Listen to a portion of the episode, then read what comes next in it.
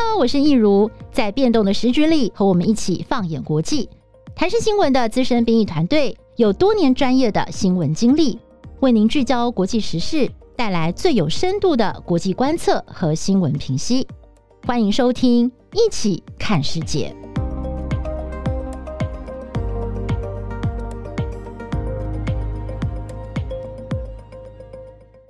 Hello，大家好，欢迎收听《一起看世界》Podcast，我是易如。呃，过去这一个星期哦，国际间的局势发展可以说是急转直下哦，让大家都非常的震惊，包括了这个。普廷哦，他决定要出兵乌克兰。那么本来呢，世界各国之前都不看好乌克兰哦，都觉得说可能很快的乌克兰就会被攻陷。那没有想到呢，乌克兰的军民哦，在他们的总统泽伦斯基的领导之下，展现了非常强大英勇的这个意志力哦，非常。全力的在奋力抵抗，那么他们这样的精神呢，也是感动了全世界很多的人，所以包括了欧盟还有美国，纷纷伸出援手，那呃给他们提供了非常大量的军援，还有经济上面的资助，还有提供了先进的武器，那么对。普廷呢，对俄罗斯也是下了重手制裁，包括了很多的经济制裁。那么最严厉的就是直接把他们踢出了 SWIFT 这个系统。对俄国来讲，可以说是经济上面的重伤。那么接下来这个局势哦，会如何发展？那么这两个国家有可能会走上谈判、和谈，然后就停战吗？还是就是要非要打下去不可，会打出一个胜负？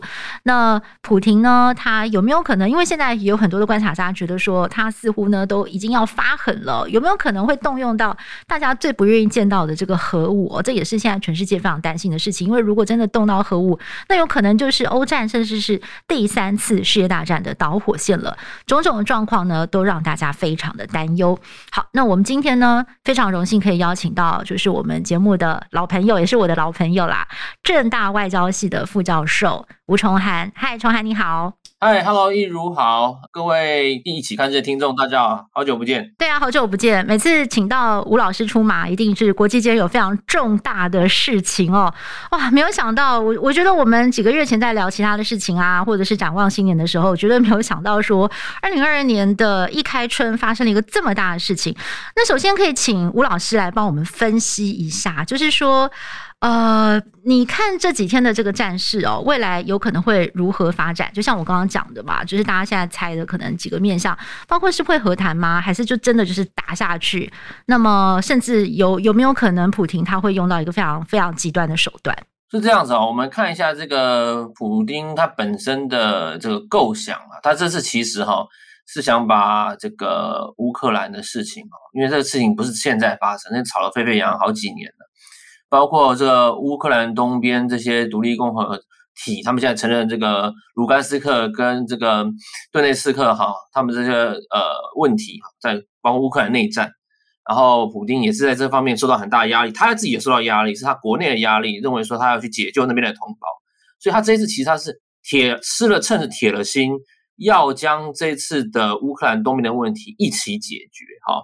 所以呢，他我想一个战领导人要发发动战争，他不是那么简单，说我要呃，就像我们玩电电玩游戏一样，现在打哈就派派兵派兵去打，军队未动，粮草先行。他先先前的规划推演都好了，包括甚至他的金融体系受到制裁，所有的后面的沙盘推演他都有做过，好，他才可能发动这么大的我们讲的侵略行动。为什么？因为其实。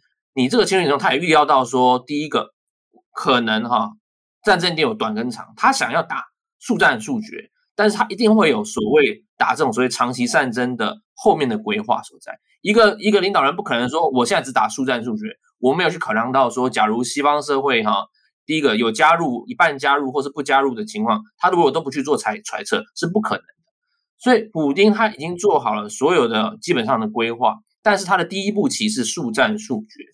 所以我们可以看到，说他第一个打量到说，这个西方社会可能不会啊，当然他不会不会真的是联盟哈的北约整个进来，所以他想说，他以快速的方法哈，不攻击平民，只攻击所谓乌克兰的军事设施，并且呢，先解决到卢甘斯克跟顿涅茨克的问题，让他可以有兵力不断的哈往这个所谓基辅，甚至从乌东慢慢推进。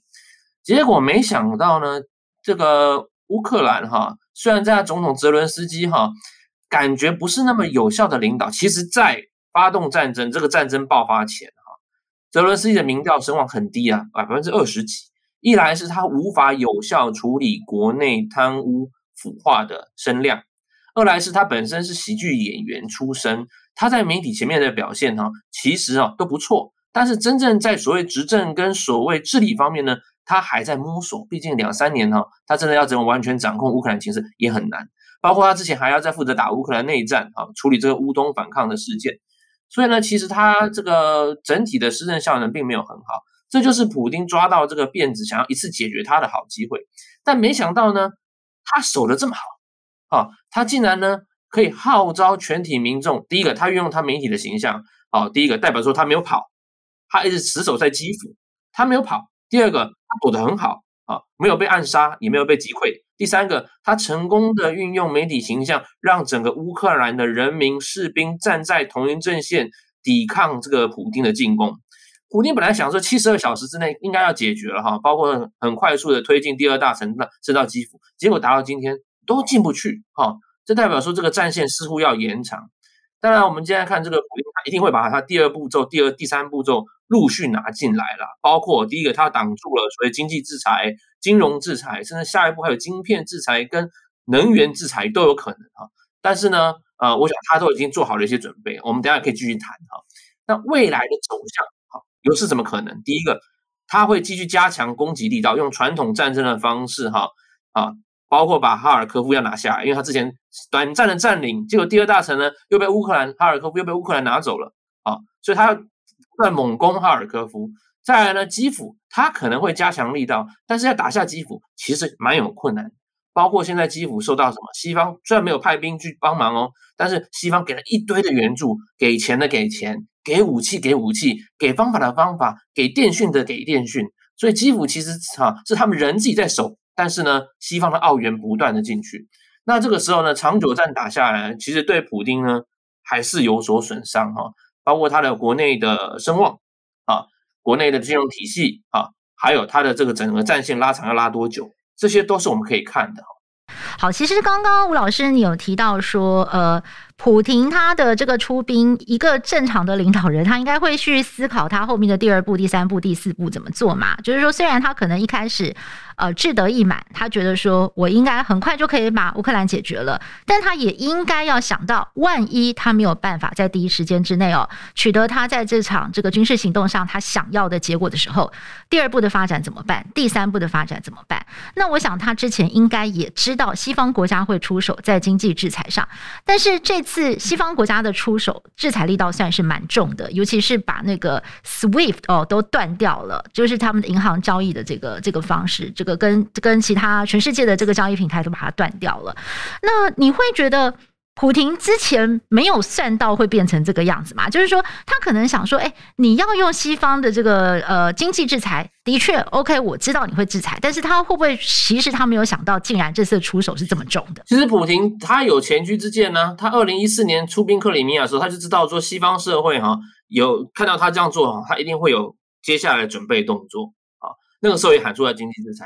所以其实早在二零一二年，普丁就在国内进行全面的经济改革啊，包括去美元化啊，这点我们在许多媒体报道都有看到啊。当然，他不只去美元化哈，他甚至储备大量的所谓的呃，将这个外汇存下来。当然，他以尽量不存美金为主啊，他换成黄金，并且或者是换等值于人民币的呃一些货品啊。所以我们知道，他存了大概两大约于六千两百亿美金的所谓的储蓄啊。当然，有人后来后续说他没有存这么多了，因为如果一打仗就慢慢要花掉。但是他这个储蓄是很可观，代表说他在金融上面有做准备啊。你你打仗的话，粮草要先准备好，不然别人别人他知道一定会被断，被断金元。所以他现在有储备这个黄金，储备相当于的这个六千两百亿美金的这个储蓄，甚至啊还有等同于在七百亿人民币的一些财产啊，代代表说他随时可以去兑换，他不一定要跟国际兑换，他可以跟中跟中国兑换。他跟中国兑换这个相等的钱，可以来用来打仗啊，打仗啊是很烧钱，所以在未来如果再打持久战啊，每天都是可能上上几十亿美金在这边烧的哈，甚至上上百亿美金哈，这数据我们还要去查哈。但是在这个烧钱的过程，他一定准备好，不可能没有准备好说，哎，国际断金元他不做准备。那当然，这个科技上面哈，现在大家国际上朝这个科技经济制裁哈，然后比方说把它踢出 SWIFT SWIFT，让他这个这个卢布要转在国际上转进转出，让他们人民哈进行国际汇兑哈，相对的不容易啊。这点呢，也是会对这个俄罗斯的经济造成一大的影响。但是我们看，其实俄罗斯的几个所谓的媒那个财团和大亨呢哈，他们其实也还蛮挺这个普丁的啊，包括他们的石油啊。啊，他们石油最大的石油公司哈，这个跟全世界呃做很多生意的哈，其实全世界非常依靠依赖那个俄罗斯石油跟天然气的输出哈。这个俄国的最大石油公司，它他们他们的税收大概占了这个俄罗斯的百税收百分之二十哈，是还在还在挺普丁哈。然后这个天然气公司哈，叫做 Gazprom，我记得哈那个公司，它大概占全百分之六的税收哈，是给这个呃。俄罗俄俄国政府，它也是继续支持这个普丁。那接下来这些这些大财团哈，在支持普京的力道之下，他们能支持多久？这是一点问题。因为毕竟，如果国际上继续要制裁他们的所谓的金融产业上面，甚至接下来经贸上或者是能源上这个制裁，那这些这些大财团、这些大老板或者有钱人会不会呃开始对普丁有一点反对的声音？这点我们要继续去观察。好，那其实刚刚吴老师你有提到说他有所准备，他其实也有另外一个方法，是他可以找中国大陆去换。可是现在整个国际形势看起来，呃，中国好像。默默的是在静观其变，他们难道可以就是呃毫无顾忌的去力挺普丁吗？还是其实中国看到了现在这个状况，可能也会先想一想说，呃，我可能还是静观其变一下比较好。就是变得说，普丁可能之前计算说，哎，我如果今天出手要去打乌克兰了，中国一定会挺我。可是现在看起来好像事实上不一定如此，对不对？是这样，中国哈他们的态度一直以来，呃，自从乌俄战开始之后哈。中国的态度一直被全世界哈所放大检视，大家一定看吧。美国已经摆明就是要制裁，要虽然没有出兵，但是美国就是要制裁你，要严厉谴责你啊，可能用金援或者人啊，没有派人啊，经济援助或者军事的武器没有派人啊。但是中国大陆的态度非常重要，毕竟因为第一个，中俄是所谓的边界国家、接壤国家，你这打仗是很大的事情，你邻国在打仗。你这个中国大陆一定要有先前的万全的准备啊！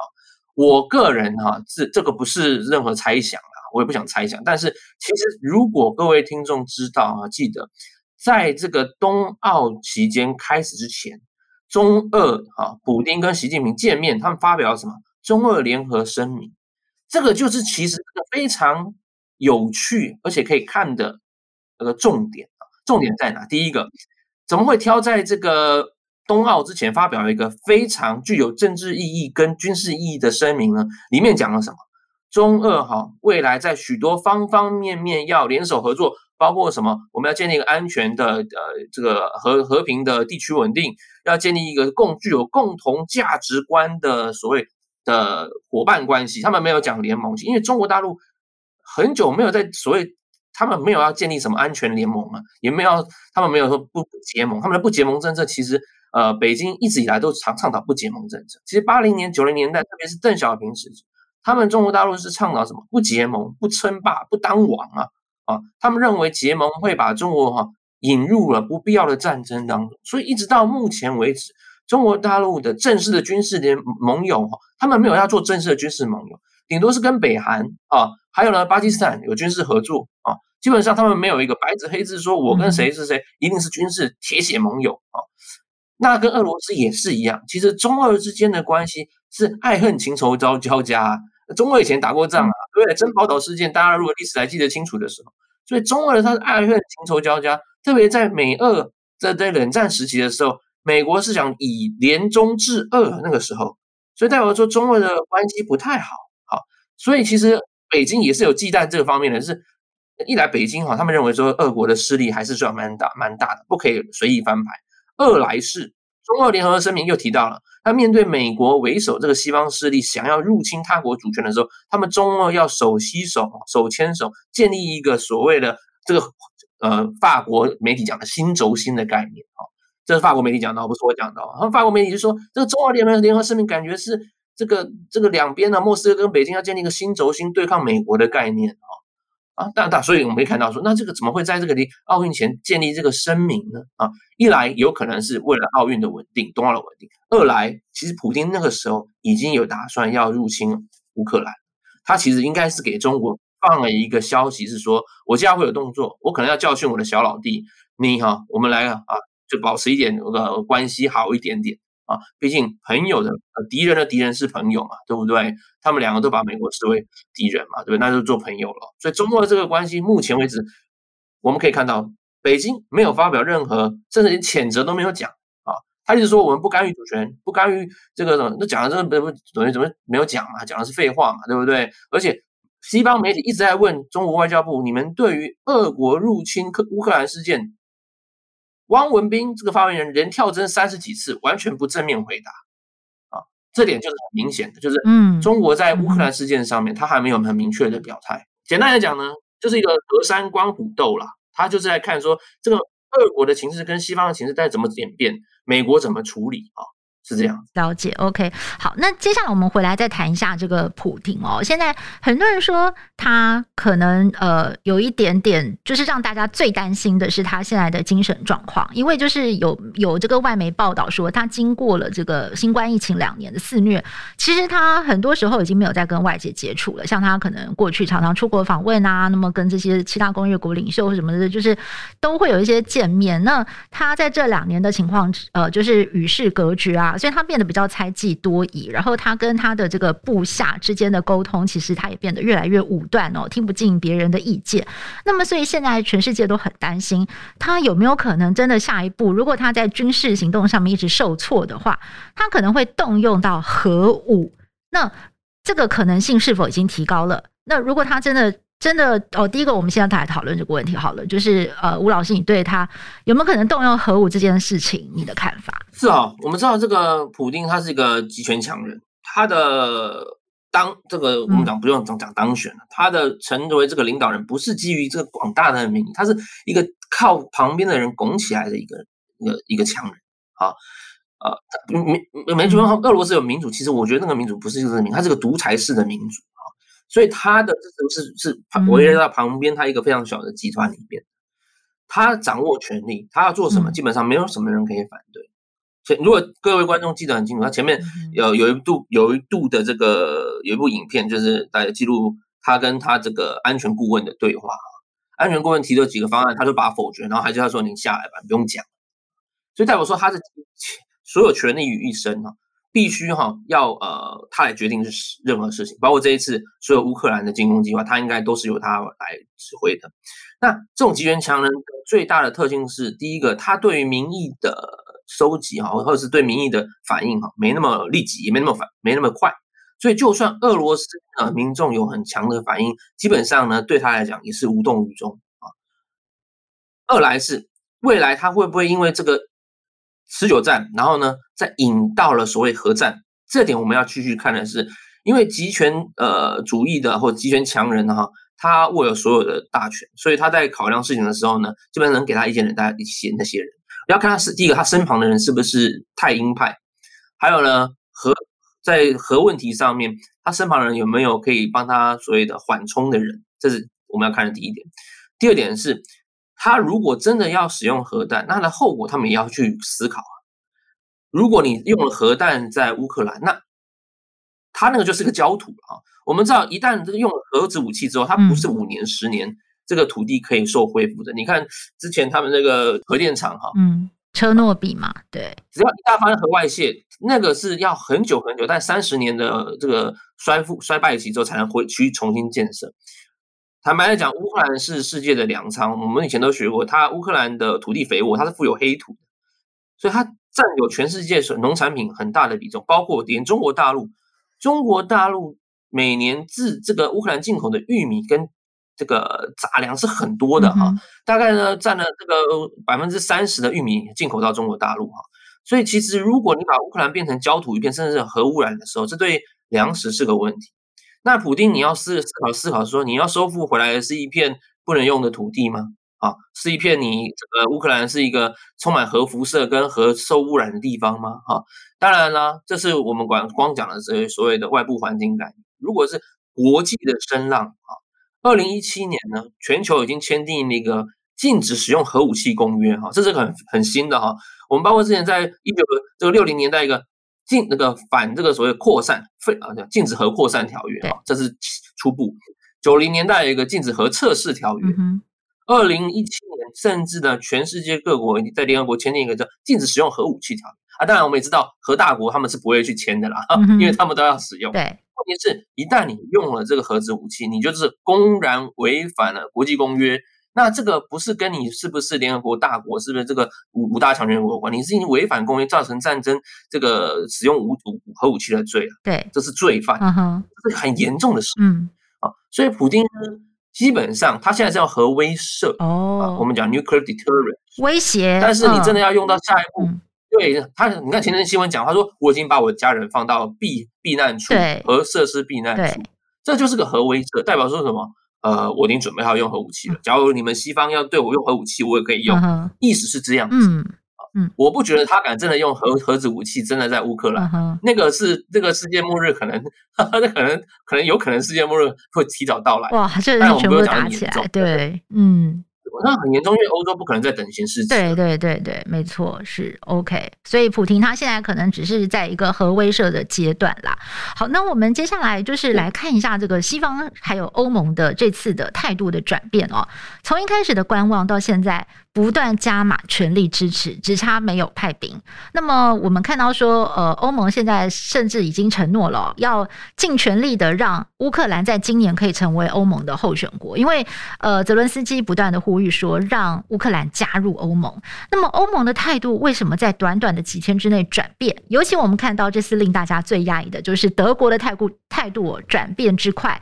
呃，之前本来呃要开战的前夕啊，德国最多他们就是态度非常冷淡。嘛，那就是要援助乌克兰，只送他们头盔。结果基辅市长就很生气，说：“那你干脆下次送我枕头算了。”那我们再早早一点也想到，就是像崇涵，你应该还有印象哦，就是那个呃，川普在当美国总统的时候，就是不断的要求德国，你赶快提高你的就是。军事上面的预算要来到 GDP 的百分之二，可是梅克尔都不理他。可是没有想到这次德国的态度变得非常的积极，然后他们在开战之后就决定，呃，要武器就给武器，要资源给资源，甚至现在他们自己的这个呃军备上面，他们也说，呃，我们德国现在也要赶快来发展军备，我们的这个国防预算哦要来提高到百分之二，甚至要超过。哇，这个转变之快，很令人讶异耶。那这个呃，崇涵你怎么看？就是。是欧盟 这次的态度这样子的这这个一百八十度的大转变，呃，是这样子哦。其实我们也别讲他们是什么一百八十度，嗯，好，我觉得第一个欧盟一开始他们大概是以呃较为理性、较为自由主义的想法，是说第一个以和为贵啊。乌克兰跟俄罗斯的事情，当然一开始是一个他他们讲它是个内战问题，它是乌克兰内战问题的延伸。那国际上内战问题延伸到国际战争，的确我们有理论跟实证的证明是没错。内战会引发国际战争，乌克兰就是很大的例子。但是其实欧盟哈，他们在历经过去的所谓的整合也好，啊，经济融合哈，经济整合、政治整合之后，他们是期待以非暴力、走环保啊，就是弥漫的所谓的自由主义。他们不想要打仗。二战之后，其实大家都知道，二战一光两次世界大战在欧陆已经造成太多的损耗，所以以德国为首，他们是。我们知道德国过去以来一直是所谓自由派哈，或者是甚至环保派的人在主政，所以这一派的人他们不想要第一个增加军备，第二个他们不想要牵涉到任何冲突，所以一开始的时候他们认为乌俄之间最好是和谈，而且不可能，他们不觉得不可能发生战争，啊，他们不觉得普丁会有这么疯狂，但是后来美国的情报单位、英国的情报单位不断的释放说危险、危险、危险，撤侨、撤侨、撤侨，这个时候他们才发觉事态的严重性。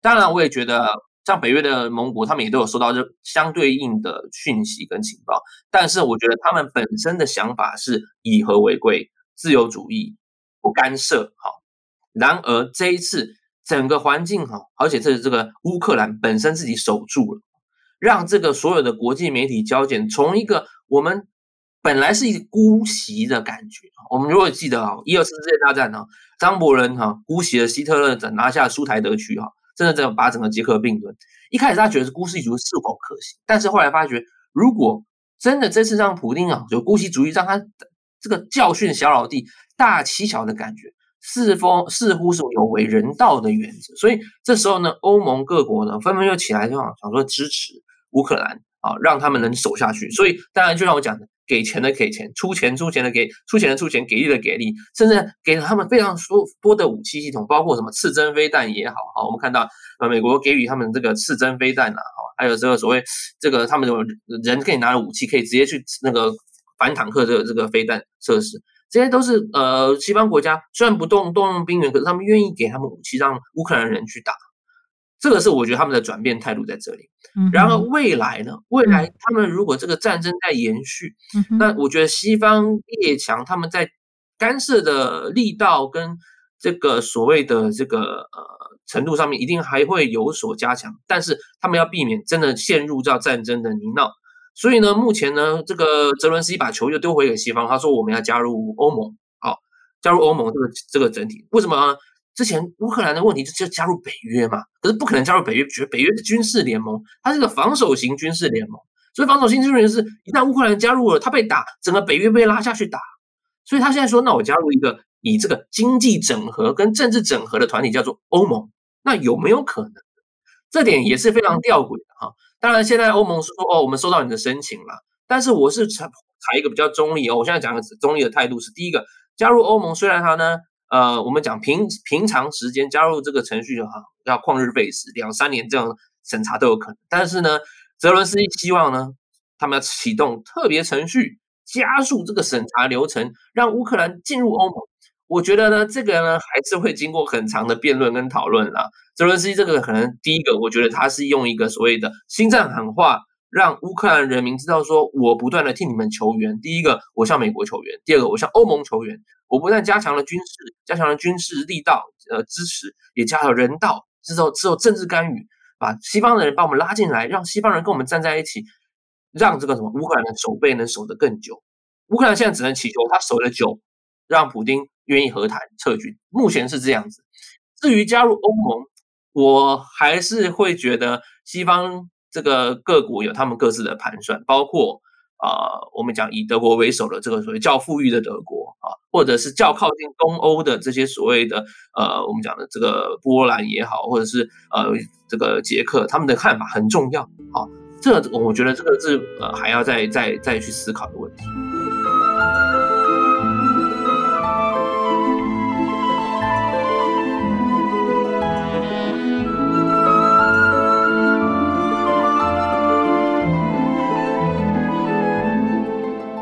那接下来我们来讨论一下美国的角色，呃。美国这次是赢家吗？还是输家呢？其实我想就是在国内有很多不同的讨论嘛。那有些人就觉得说，哇，就是从这个战争开打之后哦，美国包括了，就是因为美国是全世界最大的石油生产啊，就是天然气的供应。其实他们在很多的部分，可能因为就是俄国受到了制裁，那么很多国家变得必须要去跟美国买。那么所以这个价格上面看起来他们是似乎是受惠，甚至也有人觉得。美国有没有可能？因为他们先前一直在喊说：“哦，这个普京一定会打哦，一定会打，一定会打。”而且还说四十八小时、九十六小时哦，他们就会攻克基辅，然后这个乌克兰就撑不住了，就会投降。而且呢，又一直拜登就。一直强调说，美国绝对不会出兵，哈，呃，叫这个美国的侨民赶快离开。那么他甚至在这个接受电视专访的时候讲得非常清楚，说我们不可能派任何的美国军人到乌克兰的领土上去帮助美国的侨民撤兵，因为这样子的动作，万一我们跟俄军正面交锋，只要是谁先攻击谁，哇，那就是第三次世界大战，我们不可能去做这样子的事情。所以有人就觉得，哎。美国是不是有一点点开绿灯啊？让普廷觉得好吧，你都跟我讲说你不会去救乌克兰，那我就打吧。有点像是引诱他要进攻，想要借着乌克兰战争去把俄罗斯拖垮。但是我会觉得，另外一方面，我自己会觉得，其实。没有一个国家愿意陷到像这样子的一个危机当中，因为其实真的开打了，对美国来讲也是非常的麻烦。他们现在也要赶快的去做折中调停，不太可能说故意的会想要去引战啊。我个人的看法是这样。那所以，嗯，就崇海，你会觉得说，美国这次的战略是什么？他们的考量又是什么？他们希望就是最后的发展到底是往哪个方向走才是对的？对这个世界是比较好的。其实我们要知道，第一个，美国的情报单位是非常强的，是全世界最强的情报单位就是美国，嗯，所以他们在之前一定收到各方面有关普丁要出兵乌克兰的动作，这点我们一定是毋庸置疑，包括我自己在内，美国当初说要撤侨、要走、要打，不应该要怀疑，我们没有人会怀疑这美国这个情报单位，包括你知道，连拜登跟川普当初在选总统的时候。这个俄罗斯的这个干扰，甚至通俄门、通乌门事件，都把他们两边弄得这个这个鸡毛蒜皮的事情弄得这个非常毛了，都拜登也弄得很毛了，对不对？嗯、对。所以，但我说他们情报单位的互相往来是非常厉害。嗯。所以，美国早就已经预料到说，这个普京有可能极大的可能，非常大的可能会出兵乌克兰，所以他才会告诉要撤侨。那当然，美国不可能会用这个乌克兰事件牵拖住俄国。为什么？因为第一个，这种是两面刃。啊，是烫手山芋。美国一直来是世界警察，他必须要处理世界上他世界上大大小小冲突、和平合作、侵略争夺，他们都要处理。所以，美国对世界的外交政策通常啊，通常只有分两种，一种叫孤立主义，一种叫干预主义，就是这样子而已。啊，那我们知道说，如果美国采取孤立主义的时候，那那个就是他放手不管，那让你们自己去处理去打。可是这个会有个缺点，是会影响到他国内的选举。包括国内的经济选选举都会有影响，内政，所以呢，他们通常都是在这种所谓内缩跟外放之间的外交政策在做拉抗衡。啊，共和党和民主党过去一直以来都是这样子啊。因为今天不是上美国内政的课，我就不讲太多细节了。但是乌克兰的事情对美国来讲，他不可能放手让俄罗斯就一直打乌克兰，打打打打打到说哦都不行，也没有也不可能是他故意是就做这个局，让美让俄俄罗斯普京掉进这个局，也不可能。这个是单纯的是普丁想要教训乌克兰，收把这个乌克兰乌东事件结束，并且呢把泽伦斯基换下来，这单纯是普丁单方面。美国现在想要做的第一个，他只希望啊，第一个全世界尽量去帮忙乌克兰，用外交、用经济制裁、能源、科技制裁，让普丁知难而退。第二个，乌克兰要守得久，泽伦斯基不被暗杀，这是美国负责要做的啊，这点是他们想要做的。其他的，我觉得很多都是臆测，媒体媒体上臆测，我觉得是我们可以看看就好啊。当然啦，未来这个乌乌尔战能打多久，美国的角色非常重要啊。美国角色，他不可能放任他不管。一来呢，第一个我们看到了拜登接下来要面对中其中选举，选民又放大看说，那美国不出兵，美国该怎么办啊？美国不可能出兵。第一个，我们之前大家在讲说，哦，乌克兰是美国核心利益啊，美国到底以后要不要出兵啊？其实。我们也不用讨论这些。美国第一个乌克兰问题是个非常大的泥淖，他只要出兵，他会陷在那个泥淖，可能跟越战、韩战不不不出不一样的啊。他只是持久战、费时战，美国人民会损伤很多，尤其是地面部队如果进去的话，所以美国总统不可能轻易的派兵到乌克兰。第二个，乌克兰的跟俄罗斯领土接壤，那个是很大的一块这个土地哈。很难去去防守，也很难去投入兵力。美国要花非常多的心力去做啊。最最重最重要的，那北约都没有动作了，美国更不会这这这个先跳进去啊，对不对？要跳也也是美国带着北约跳啊。北约他他们如果其他国家不愿意他碰这个烫手山芋，美国没有自己要跳进去啊。这点我们要非常。所以未来我们要看就是乌俄战争呢，美国哈可能还是会从侧面哈间接式的帮助，包括给金援。啊，甚至马那个 Elon Musk 讲了，你的通讯被断没关系，我给你低轨人造卫星，让你可以维持通讯，啊，维持网络，这点也是可以帮忙的，对不对？所以这点还有军事上面的这个武器资源，对不对？啊，标靶这个刺针飞弹啊，这个都非常好用。好，那再来我们来看一下乌克兰这次的角色，因为其实乌克兰在战争中哦表现出了惊人的意志，让全世界都非常的感动啊。呃，但是如果说时间可以重来，其实我们呃就是有读过《孙子兵法》的时候哦，就是我们也知道说，在《孙子兵法》里面的最高指导原则就是说，如果可以。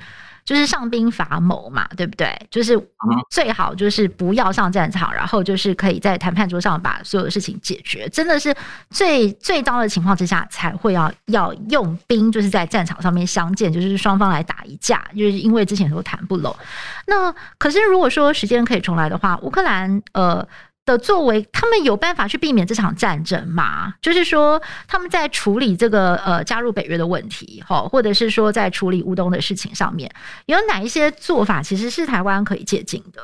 这其实分两个面向哈，第一个是乌克兰是不是可以防止的？我觉得他们过去的演变哈，一来我们大家其实我们整个台湾媒体或是台湾的学界，我们对乌克兰的研究哈相对较少，好，我们可能都看到许多是最近的报道，但是我们要知道说，其实乌克兰的危机啊，包括它内部的问题、民族啊、历史情感啊，包括那个我们讲联盟哈，联盟的扩张、北约的扩张，也是造成这一次呃问题的严重性啊，其实。你想想看，普京没有事去打乌克兰干什么？除了一来是说，呃，那个乌东两省哈里面的人跟这个乌克兰政府军打了很久，死伤很多之外，其实普丁最担心的是北约东扩到自家门前。如果大家看到这个地地缘政治上，除了白俄罗斯是挡住这个北约之外，它下面有一大块就是乌克兰。如果乌克兰加入了北约，等于乌北约的势力直接插进了俄国的这个我们讲的 腰内啊哈。那对普京来讲是非常大的隐患，所以普丁一定是吃了秤子铁了心，因为如果他不处理乌克兰问题，对他的未来的在位是个隐忧，他才会去出兵嘛，他才会去打。没有人愿意要你刚才讲的上兵伐谋，没有人愿意打仗，因为打仗不可能是必胜啊。我们常常在讲啊，我们在研究战争的人，哪些国家会打必胜的战争？民主国家会打必胜的战争，为什么？民主国家的如果打败仗，他第一个会被换掉，选举立刻换掉他。对，可是共产或是集权国家人，他们不一定啊，他们明知不可而为之啊，因为他们什么？如果他们不处理，他们可能会被暗杀，会被政变，对不对？所以这个战争，他如果要你说他一定是百分之百他赢，我觉得普丁也不可能，也没有他，他也不敢讲。但是呢，以他们这个我们讲俄罗斯那种好战，这个怎么叫战斗民族哈，对不对？你看他们没没没事的，他们只是很喜欢没事来我们旁边打一架，打完一架就回去没事了，对不对？他们觉得这个就是啊，要处理这个事情，我们就打一次，坦白讲就打一次。所以乌克兰如果未来他们，当然他们这个历史的复杂哈，甚至包括泽伦斯基的处理哈，是不是可以避免战争？坦白来讲，我们是用事后看了，当然这个战争不可避免，因为本身乌克兰的问题啊，也是他的处理的问题不太妥当，所以造成这个普丁的这个进攻啊。那未来台湾在这方面有没有什么借鉴？我觉得很重要是台湾一定要团结啊。我时时刻在讲乌克兰，它就很明显。它分裂成东乌跟西乌了嘛？啊，普京他甚至做到什么？东乌的民众，因为他认同他是俄罗俄国人啊，俄罗斯的民族，他甚至发身份证给他们。嗯，那东乌跟西乌他们的两个心之所向不一样。东乌的人他们认为我们是俄罗斯人，我们要往俄罗斯靠。嗯。西乌的他们认为是欧洲人，他们想像土耳其那样子加入北约，加入俄那个欧欧盟啊，赚钱啊。所以一个国家当你分裂成两块的时候，请问？就是很危险的时候，乌克兰的问题就是它有内战，一旦一个国家有内战，它就很容易分成两块，而且很容易引发成外战。那台湾，台湾必须要非常清楚这一块。我们常常讲，乌克兰跟台湾是不同的例子，的确啊，当然不同啊，地理位置不同啊，面对的敌人的不同啊，对不对？而且我们施政效能也不同。我完全支持台湾跟乌克兰不一样，但是乌克兰是民主国家。台湾也是民主国家，民主国家最大的问题点在哪里？就是容易造成所谓集权的分化啊，分化。这分化在哪里？这从政治上啊、言论上的分化，这是很容易达到的事情。所以，我们讲民主有好处有坏处哈。我希望各位听众朋友，我们未来在这个听这个一起看世界的时候，我是很强烈建议大家听一起看世界，因为一起看世界是一个很中立的报道。哦，感谢，我们要多听中立的报道。对。嗯啊，当然还有第二个，我们要学习就是乌克兰的战斗民族精神，啊，一定要坚持啊，我们要有自己的强迫的体力。我常跟同学讲啊，你们现在有没有去跑操场？有没有去锻炼身体？现在不当兵了，问题是你们这样子够不够像乌克兰一样战斗民族？遇到外面来欺负你的时候，你站起来跟他拼了呢？对不对？嗯哼，这样讲，对，锻炼自己也是我们学习乌克兰最好的。第三个就是国防，就这样子，我们一定要国防精神，这样。嗯哼，是。那再来我，我补充问一下，就是关于这个呃台湾这一题，对我们这次就是我们看到台湾，我们有很多的讨论，说我们要从这个战争当中学到什么样的启示。那刚刚呃崇涵讲说，我们真的台湾要团结，还有自立自强嘛。另外就是大家也在一直在讨论说，哎，如果台湾面对到呃这个对岸如果有动作，美国到底会不会出兵？而这次看到美国呃没有出兵到乌克兰土地上，而是。提供了大量的军援还有经济援助。那美国在台湾的呃事情上，如果台湾也发生了危机，呃，美国会不会出兵这件事情？现在大家好像都在猜。那对于这一题，你会怎么去解读？台美一直友好哈，我觉得台美友好，不管是从早期这个呃，我们讲说国民政府撤退来台哈，那时候拜托对这个八二三炮战，对不对？这个古林头战役哈，那个对美国支援台湾是这个很很很帮助的，我们是民主的灯塔，民主民主中国啊啊！到目前为止，美国也是一样，他他今天包括今天的这个参访团来嘛，他说什么？我们对台湾的承诺不变，好，所以台美哈是跟乌克兰是不一样的例子啊。虽然呃，这个乌克兰是联合国的成员啊，但是并不代表说呃，美国就一定会出兵乌克兰。但是未来台海如果发生战争，我们必须要明确的知道一点是，台湾人必须要展现我们自己的强烈的抵抗意志。天助自助者，美国人也只助自助者。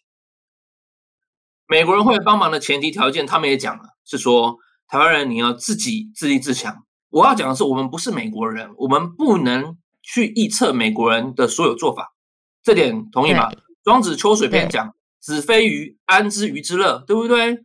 然后有的人说：“嗯嗯、我说子非吾，安知吾之鱼之乐？”我不是美国人，我怎么知道美国人怎么想？但是呢，我们现在做做，很多人就做民调嘛。哦，美国人怎么想，我们大概可以知道。问题是，民调有准也有不准的时候，好不好？民调没有百分之百准啊。所以我们要知道说，美国人会来帮忙，前提条件是什么？我们不能单一直依靠啊，就单单望着别人来帮忙。我们一定要有自己的想法啊，并且呢，跟美国维持良好关系。这是我一直在跟我的我同学讲的。我觉得想说，你们一定要想未来要自己做什么事情。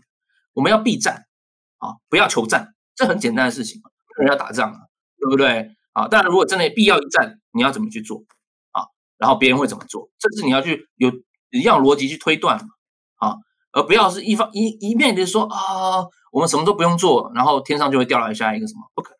好哦，那哇，由于这个战事也还在发发展当中嘛，所以我们呃，当然。接下来这几个星期可能也很关键，我们还是要来密切的观察。但是我们还是非常谢谢，就是吴老师崇涵，你今天给我们这么精辟的见解，而且是很全方位的去帮我们解释了，就是说这整件事情的前因后果，甚至还有一些历史因素，以及呃，包括了欧盟、还有美国跟中国哦，俄罗斯他们这几个强国之间呢，在看这整个战争，他们背后的思考。到底是什么？那今天真的是非常的谢谢，谢谢您来参与我们的节目，还帮我们的 podcast 宣传，真的是太感动了。没问题，没问题，谢谢，很高兴跟你聊，真是我们的好朋友。好，所以我们也再次的感谢我们的听众哦，别忘了，就是每个星期天的晚上啊。请锁定我们台视新闻台的《一起看世界》。那您如果对我们的节目呢有什么样的 feedback，也非常的欢迎大家可以来到我们的 IG，还有我们的粉专留言。那我们一起看世界，就下次再会喽！谢谢，拜拜。拜拜。